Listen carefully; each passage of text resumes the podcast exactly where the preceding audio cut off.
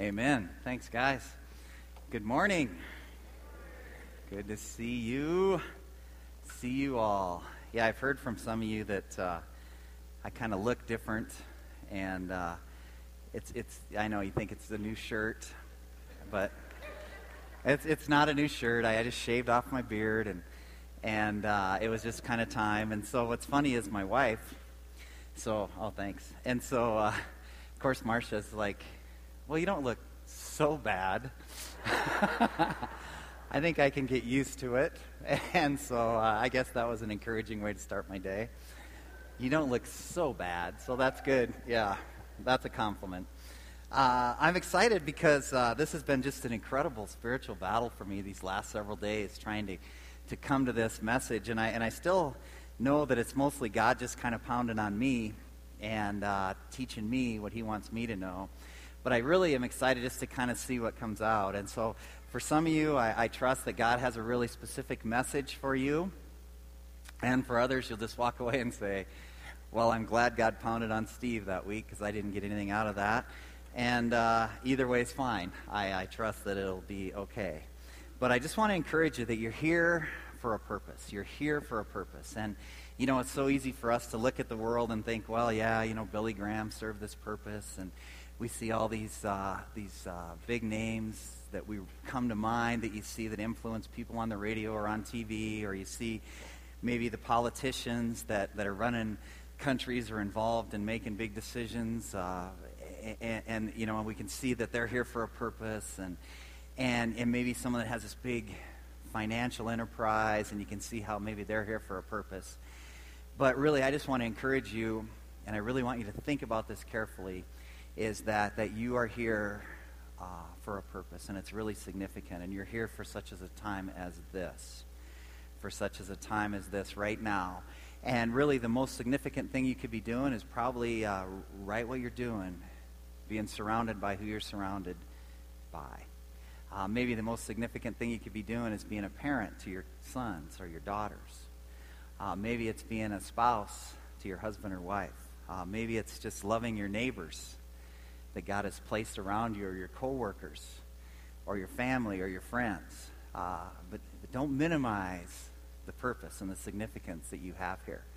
Remember, Christ was a carpenter for 30 years. God thought that was the best way for his son to spend his time on earth. Living his life just like you're living your lives. You're here for a purpose. And, and, and realize that, that God has really called you to something special. And you have this incredible opportunity. Uh, the God of the universe wants to use you right where you are. And so I, I just want you to think about what's holding you back from being all that you can be for this time right now. And I believe, and what I see all the time in my life and in other lives, is, is that we just have other loves that are really more important to us than Jesus Christ. And, and these things can be, they, they, they, can be good things. And, and, and they just become more important. And it, it can be as dear as a spouse or as dear as a, as a son or a daughter. Uh, it can be uh, something that we think is not as, as, as close, but a, a thing of this world. And, these, these things, or this, this money, or this security, or these things from these worlds, uh, this world just grabs us and we have these loves that become more important to us than Jesus Christ. And we end up worshiping these loves rather than Christ. Um, and I tell you what, God will never allow that. He will never be satisfied with that. There's only one who deserves worship. Only one. And when we get misplaced, we kind of struggle and we lose really our, our purpose and we lose this whole sense of why we're here. And so today, as we, as we look at the life of Esther, I want you to really think about what have you not surrendered to Christ? What have you not surrendered to Christ?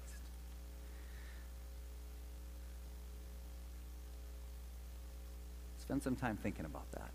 God's pretty good at making those things known to us. What is more important to you than Jesus Christ? And, and I trust that uh, as we look at the life of Esther and we go back in this ancient history that, that uh, we'll see that uh, this is not a new, a new question. Um, it's not a new question. God's always poking us and touching those things that are dear to us and asking us to surrender for our good and for His glory. So we're looking at this book. We're going back. It was written about 485 years, 485 BC. If you go back to the book of Esther, if you have your Bibles, um, smartphones, whatever, flip open to Esther. And, and, and just kind of as a background, just to remember where we are, Ahasuerus is the king, or Xerxes uh, is the same guy in history. Uh, the Jewish people have been living in exile. They're in this particular group of Jews is in Persia, and it's been about 100 years after Jerusalem fell, but God has not forgotten his chosen people. Uh, even though his name is not mentioned in the book of Esther, uh, the name of God, we see his footprints and his fingerprints everywhere. And so Ahasuerus is the king. Uh, Haman, Haman is his top guy. Um, Vashti was the queen. Uh, she uh, didn't uh, bow to the king, and so they looked for a new queen and chose Esther, who was raised by Mordecai. Mordecai was Jewish. And uh, Haman tries to kill all the Jews because he hates Mordecai and because he has this history, which we'll look at. And Esther comes in with Mordecai and ultimately saves her people. And we're, so we're looking at the history, the history of it. We're also looking kind of at the allegory behind it and the symbolism behind it, really kind of looking at the pictures of the types or trying to gain some ideas from what these things, these people represent to us. And if you remember, uh, we saw the king, Ahasuerus or Xerxes, as the soul of man. The soul, your soul. So what you think, and you know what you feel and what you choose. Okay, the king we see as that picture, and uh, in the palace, of course, the king's making decisions. He's declaring these policies. He's he's publishing these decrees, and that impacts the kingdom. And the kingdom we saw as the body. So, just for us, the soul makes decisions, right? Your will makes decisions, your mind, your emotions all tie into this, influences then what your body does. And, uh, of course, what you believe controls how you act, uh, true or false. And Haman comes on the scene. He represents the flesh. There's this enmity with God, this battle with God. And uh, he, he's all about himself and getting his needs met. He doesn't want anything to do with uh, anyone else, just Haman. He's totally filled up with pride. A good picture of unredeemed humanity. Uh, and uh, the flesh never improves, which we'll talk about that as well. But Haman's wealthy, he's influential, uh, he's deeply entrenched into the palace. And so Haman uh, has the king's confidence. He uh, ultimately gets moved to the top job, which we'll see today as we look into the scripture. And uh, the king had everyone bow down to Haman because apparently they just wouldn't bow down otherwise. So the king issued a decree to make them bow down. And, and Haman, though, had the ear of the king, so he impacted the king's thinking and molded the king's decision. So just think about it from the picture of the allegory. The flesh impacts the, the, the mind, the will, the emotions, the choices, which impact then what's happened in your body, what you actually do, and how you act. And Mordecai comes on the scene. Mordecai uh, means man in his humility, little man. He's a good picture of the Holy Spirit. And of course, the story begins Mordecai's outside the palace, Haman's in the palace. Mordecai has very little access to the king, um, but he refuses to bow down to Haman. And Haman hates Mordecai, hates all the Jews, he hates all the things of God. It's a good picture of the Spirit as an enemy to the flesh. And uh, it's really a picture in the beginning of really fallen uh, mankind, fallen men and women, separate from God, under the influence only of themselves and of the flesh. Esther, um, she's orphaned. She's raised by Mordecai, and he raised her as his own daughter. And she's a picture of the human spirit, really under the influence of the Holy Spirit. So you get this, this picture, right? There's this battle playing out behind the scenes, and uh, it's this battle that's playing out right now in your lives. The battle's still the same it's good and evil, God and Satan, spirit, flesh. And there is a victor and there is a victory. And we can either choose to walk with the victor, walk with Jesus Christ, surrender to the Spirit, or we can choose to walk in the flesh. And so our story begins. Um, Mordecai's outside the palace, Haman's in the palace. And the only hope, really, to change things is to completely change the government. And it's very true for every single one of us. We kind of want to clean up the outside. But the only way to really change is to change from the inside out. That's how life is truly lived. Uh, there has to be a change where the Holy Spirit has to come in, and the Holy Spirit has to take control of your life. And if you want to be all that you are designed to be for this time, 2016, right now, where you're called, uh, requires a surrender to the Spirit. So, the very first thing we're going to look at that we need to understand is that um, we do have an enemy, and you, every single one of you, has an enemy. So, in Esther chapter 3 is where we're going to pick up our story. And it begins in verse 1 After these events, King Ahasuerus promoted Haman, the son of Hammedatha, the Agagite, and advanced him and established his authority over all the princes who were with him. And all the king's servants who were at the king's gate bowed down and paid homage to Haman. So the king had commanded that. But Mordecai did not bow down nor pay homage. And the king's servants who were at the king's gate said to Mordecai, Why are you transgressing the king's command? And it was when they had spoken daily to him, he would not listen to them, that they told Haman to see whether Mordecai's reason would stand, for he had told them that he was a Jew. And when Haman saw that Mordecai neither bowed down nor paid homage to him, Haman was filled with rage. But he disdained to lay hands on Mordecai alone, for they had told him who the people of Mordecai were. Therefore, Haman sought to destroy all the Jews, the people of Mordecai, who were throughout the whole kingdom of Ahasuerus. Father, we come to you right now, and I just surrender this time to you. And uh, I just uh, need you, desperate for you, and just pray, Father, that you would speak to every single one of us by the power of your Spirit. And uh, we'll just give you the glory for what you do in our lives. In Jesus' name, amen. So as we see here, it begins with after these things, after a lot of the things that I had said. Now Esther's the queen. Uh, so many things. There's one thing we didn't really talk about. Uh, Mordecai in, in chapter 2, at the end of chapter 2, um, he hears about a plot. Uh, in Mordecai was sitting in the king's gate, and Big Bigthan, I love that name, Big Bigthan. And uh, so if we had another kid, maybe we'll get a grandkid named Bigthan. Um, and, and Teresh were two of the king's officials, and, the, and they became angry and they wanted to, to kill the king and the plot became known to Mordecai, and so he told Esther, and Esther informed the king, and the king was saved. So Mordecai was able to save the king and had an impact on the king even when he's outside the palace. And so just know that even if you don't know Christ as your Savior, if you're just living your life, for these people that we're praying for that don't know the Lord, that God is working in their lives, even though maybe they haven't uh, surrendered to Him yet. He's working in their lives. And so Mordecai uh, saves the king's life. Okay? And then what happens? Right at the beginning, after these things, Haman gets promoted. Right? Mordecai saves the king's life, so Haman gets promoted. And you ever have that happen to you? Right? Uh, it happens all the time in this world.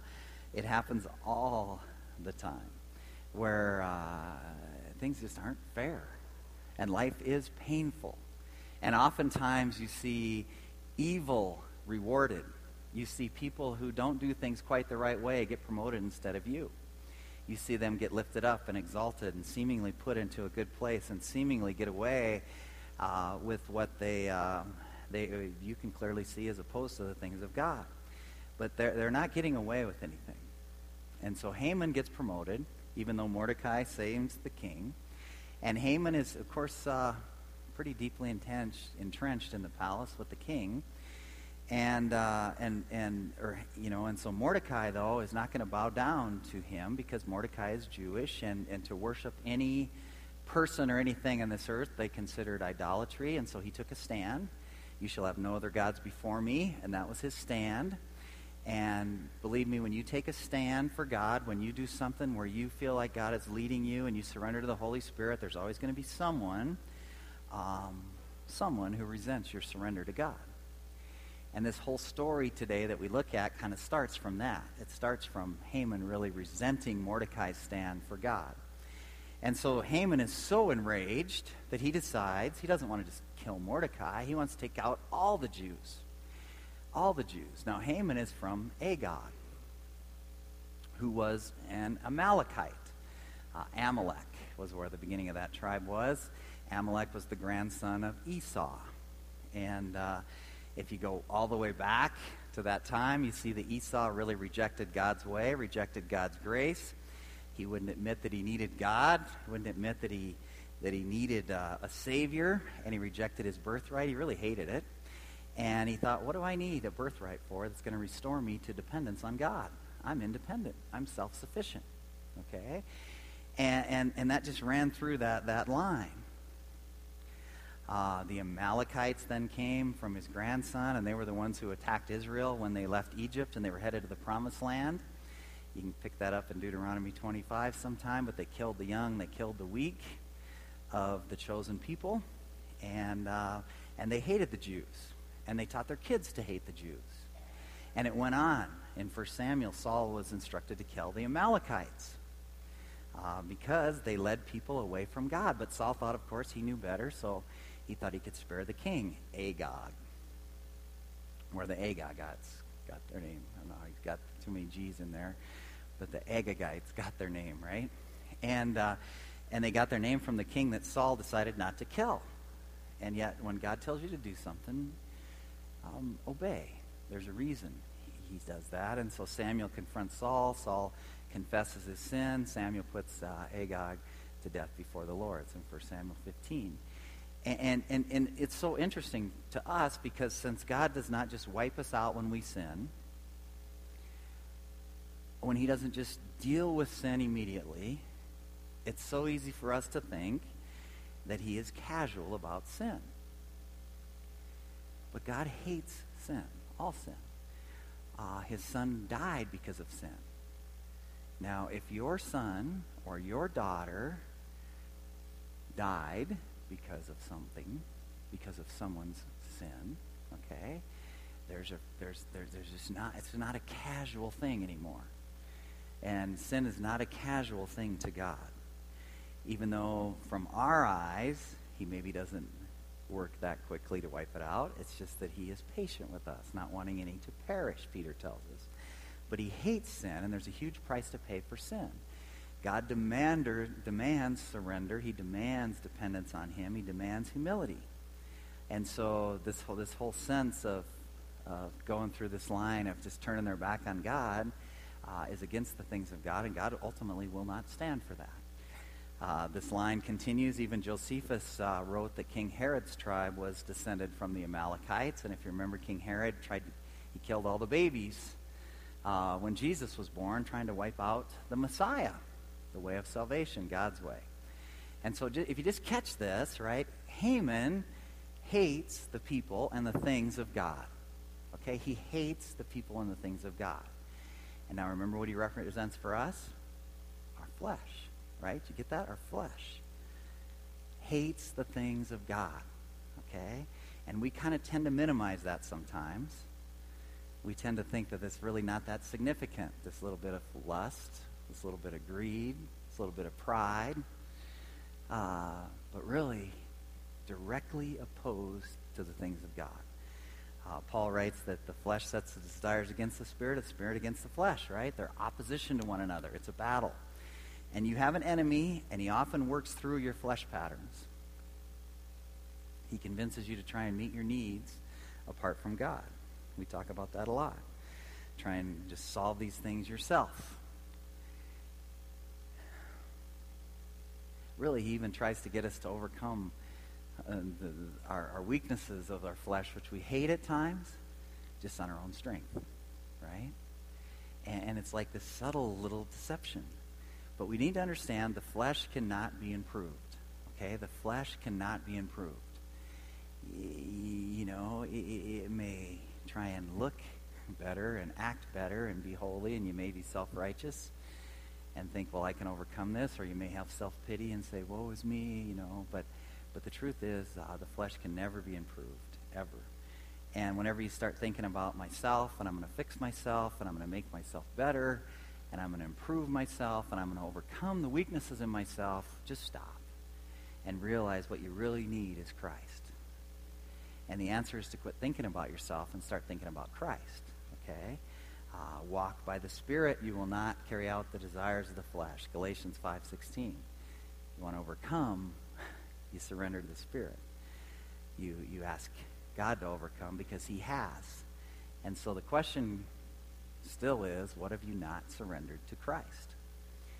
Realize that you have an enemy who does not want you to surrender to Christ, who wants to kind of hold you back from what God has for you at a time like this.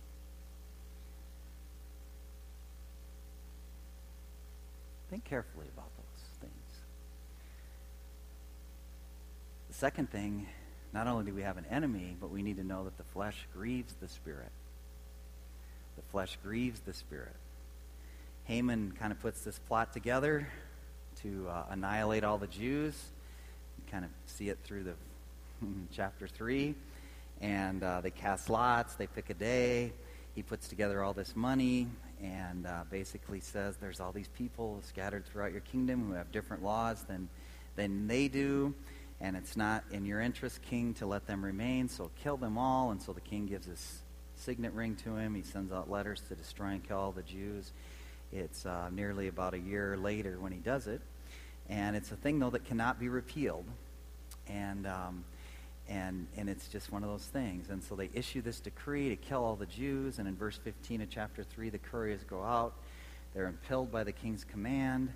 The decree is issued in Susa, the capital. The king and then Haman sat down to drink. And the city of Susa was in confusion. So they issue this decree to kill all the Jews. Of course, they're reeling from this, the Jewish people, God's people, and they're, they're wrestling through this and trying to figure out about this. And Haman and the king say, ah, let's go have a drink. It's been a good day. And they sit down to drink and uh, enjoy the day. And in chapter 4, Mordecai learns all that had been done. He tears his clothes. He puts on sackcloth and ashes. He goes out in the midst of the city. He wails loudly and bitterly. And he went as far as the king's gate, for no one could enter the king's gate clothed in sackcloth. And in each and every province where the command was decreed of the king, where it came, there was great mourning among the Jews, and with fasting and weeping and wailing, and many lay in sackcloth and ashes. Uh, Haman had influenced the king, which impacted the entire kingdom. And all of a sudden, the kingdom is in mourning. The Jewish people are in mourning. And, and they draw together. That's what happens when you go through struggles and through life you, and through loss. It draws you close. And, and uh, really, it's, it's not suffering and struggle that usually tears us apart, it's affluence. When we struggle, we're drawn close together. And, uh, and they put on sackcloth, they put on ashes, they became you know, there were these loose-fitting clothes that, that, that were made of goat's hair, and they kind of hung like a gunny sack, and they would take the ashes from the fire and put them on themselves. So they get kind of this ghastly, really ghostly almost kind of appearance, right? And, and Mordecai goes to the king's gate, uh, where the king would meet with his subjects. He would make judgments, um, but he knew he couldn't go into the gate. But he's thinking, maybe the queen will see me, because she probably doesn't know what's going on. And she doesn't know what's going on across the kingdom where they were mourning and suffering and the people were rallying together. And, and mordecai is grieved by haman's sin against the people of god. He's grieved by it. And it's a simple thing but i really believe it's a thing that so often god really just wants to bring into our hearts he wants us to be grieved by sin and to simply repent, to simply turn to Him, to simply admit it, and realize He's already dealt with sin on the cross through Jesus Christ. But don't minimize it. Repent and grieve it. And so they go in and they tell Esther. Mordecai's out there. He's in sackcloth. So Esther's solution is give him some new clothes. Right? She sends him clothes. Let's, let's cover up the sackcloth. Let's change the clothes. Let's quit the grieving. Let's, let's change the external appearance. But I tell you what, if the Holy Spirit is grieved, you're not going to comfort him by a change of clothes, by any external thing, but only by a change of government, by a change of heart. And that's really what this is about. It's not about a change of actions, but a change of heart. So often we get so confused by that because our enemy's trying to deceive us. And we think that we're going to avoid the tree of the knowledge of evil. And so we're not going to do evil. But little do we realize that we're eating from the tree of the knowledge of good. And we're trying to act good and we're trying to be good. And we still are missing out on the tree of life that we all desperately need. And when we feast on the tree of life, all of a sudden our actions change. But externally to God, the tree of knowledge of evil, tree of knowledge of good, just sin. Just sin. You can do good things, and it can be sin if it's on your own power and your own flesh. But the Spirit's never going to be comforted until uh, He's in the proper place as the King of Kings in your life. And so for us to submit to the Holy Spirit, when we do, all of a sudden that impacts our souls, that influences our bodies. What have you not surrendered to Jesus? Mordecai uh, informs Esther what's going on. And chapter 4, verse 10, uh, she orders the reply to be sent to Mordecai. All the king's servants, all the people of the king's providence know that for any man or woman who comes to the king in the inner court who's not summoned, he has but one law that he be put to death. And unless the king holds out the golden scepter so that he may live, and I have not been summoned to come for 30 days. And they related Esther's words to Mordecai, and Mordecai told them to reply to Esther, Do not imagine that you in the king's palace can escape any more than all the Jews. For if you remain silent at this time, relief and deliverance will arise for the Jews from another place, and you and your father's house will perish. And who knows whether you have not attained royalty for such a time as this? Who knows if you have not attained royalty for such a time as this. Now realize before Mordecai could come into the life of the king, he first came into the life of Esther.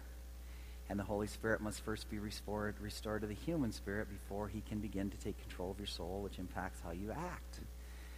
Esther's the picture there. And Mordecai came into the life of Esther by adoption. There's no unplanned adoptions.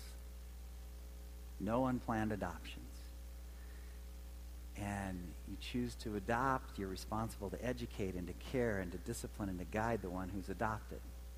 That's really what the Holy Spirit does for every single one of you who knows Christ as your Savior. And uh, I just encourage you to maybe read Romans 8, 14, 16 in there about adoption. We don't really have time to talk about it today, but, but you have been adopted by the King of Kings, and it is planned and he has come into your life and Christ is in you and guess what? This is your time. This is your only time. This is it. This is it guys. This is our only time to walk on this earth and live this life. This is it for every single one of us. And we have a choice. We can either put him first and surrender to christ or we can put these other loves first and um, grieve him when we worship false gods so if Esther obeys Mordecai, she risks everything. If she's not summoned, she'd be put to death.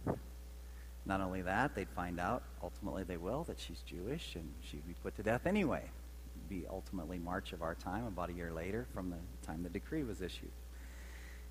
So she risks everything. And it's like one of these crux moves, one of these turning point speeches, right?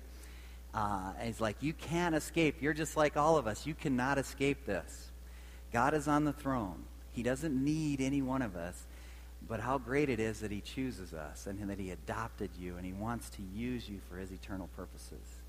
So just think about where. Think about in what circumstances. Think about with what people God has placed you for such a time as this. And then ask yourself, will you surrender? Will you surrender? Esther told him to reply to Mordecai, Assemble the Jews who are in Susa, fast for me, She needs prayer. She, they fast. Don't eat. Don't drink for three nights or days. And I and my maidens also will fast in the same way. And thus, when I go into the king, which is not according to the law, and I will do that. And if I perish, I. And so Mordecai went away and did just as Esther had commanded him. If I perish, I perish. And I almost think that's where we really need to get with all of these things. All of these loves. It takes incredible faith and it takes incredible courage. It takes real courage to surrender to God. We have a picture in our mind of what it means to be courageous.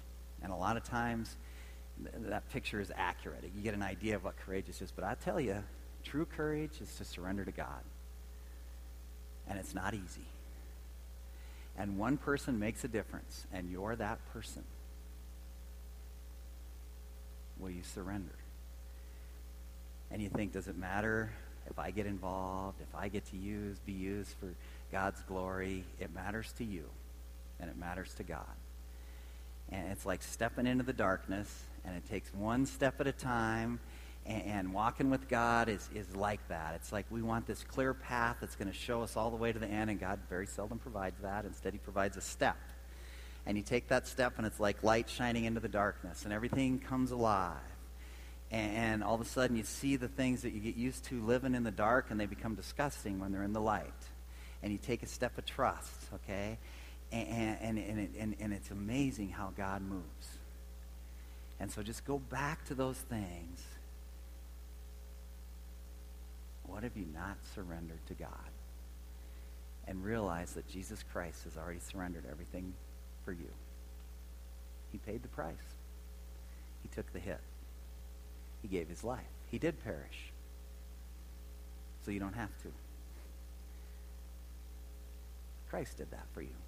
He rose from the grave and he lives so you can have life. He's still here. So you're not coming before this king that you don't know. Jesus will reach out to you. He will carry you. He will use you mightily. He will bless you. But oftentimes it takes us putting that thing on the throne uh, off the throne and being willing to say, you know what, God, you take it. If I perish, I perish. I surrender. And I'm going to trust you. So as we kind of land this thing, Tom's going to come up and close us in a song, and then we're going to talk a, a little bit more about a baptism. But just as we land this thing, realize that, that Jesus has defeated the enemy. Realize we have a defeated foe. Realize the Holy Spirit has power over the flesh. The only way you can overcome the flesh is walk in the Spirit. Realize that realize that God wants to use you now and that you can make a difference and that you answer to him and to no other people and he will never let you down. He's paid the price. Take that step of real courage and surrender to him. And you'll be amazed at what he does. Father, we just thank you. And I just pray even now that you would bring to mind those things that we need to let go of and that you would give us the courage to really surrender to you. Amen.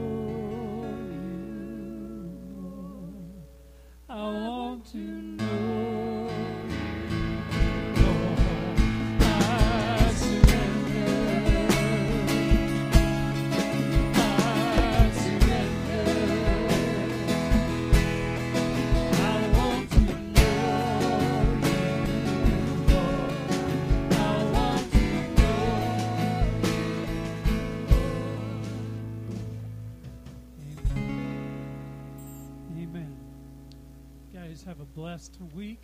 One more quick thing, too. Oh, yeah. Blessed week. But one more quick thing a chance maybe to surrender. Next week, we're doing baptisms, okay? And we're doing baptisms in the creek. And so, if, uh, you know, it's an incredible opportunity to have this step of your faith. And it's an incredible public profession of your faith. And so maybe it's something that God has put on your heart. If you know Jesus Christ as your Savior and you've never taken that step to publicly be baptized, talk to one of us of the staff or call the office. It's an amazing, joyous time in the church. And several people are going to be baptized. And so we just encourage you to take that step. Jesus was baptized, He commanded us to be baptized. You know, I was in India a couple years ago, and I tell you what, water baptism to them was the incredible step because when they take that step, they are turning their back on their old way of life and their old way of religion. And for them, it costs them almost everything. And to see those guys say, you know what, you can take my life, you can take my livelihood, you can beat me, but you cannot take my Jesus, it changes you. And so if, if you've never taken that step, I encourage you to really pray about that because God will honor that and bless you for that. And as you go, uh, surrender to Him, and may He pour out on you this God who's, who, who was and who came, still is, and He still speaks to you trust him. In Jesus' name, God bless y'all.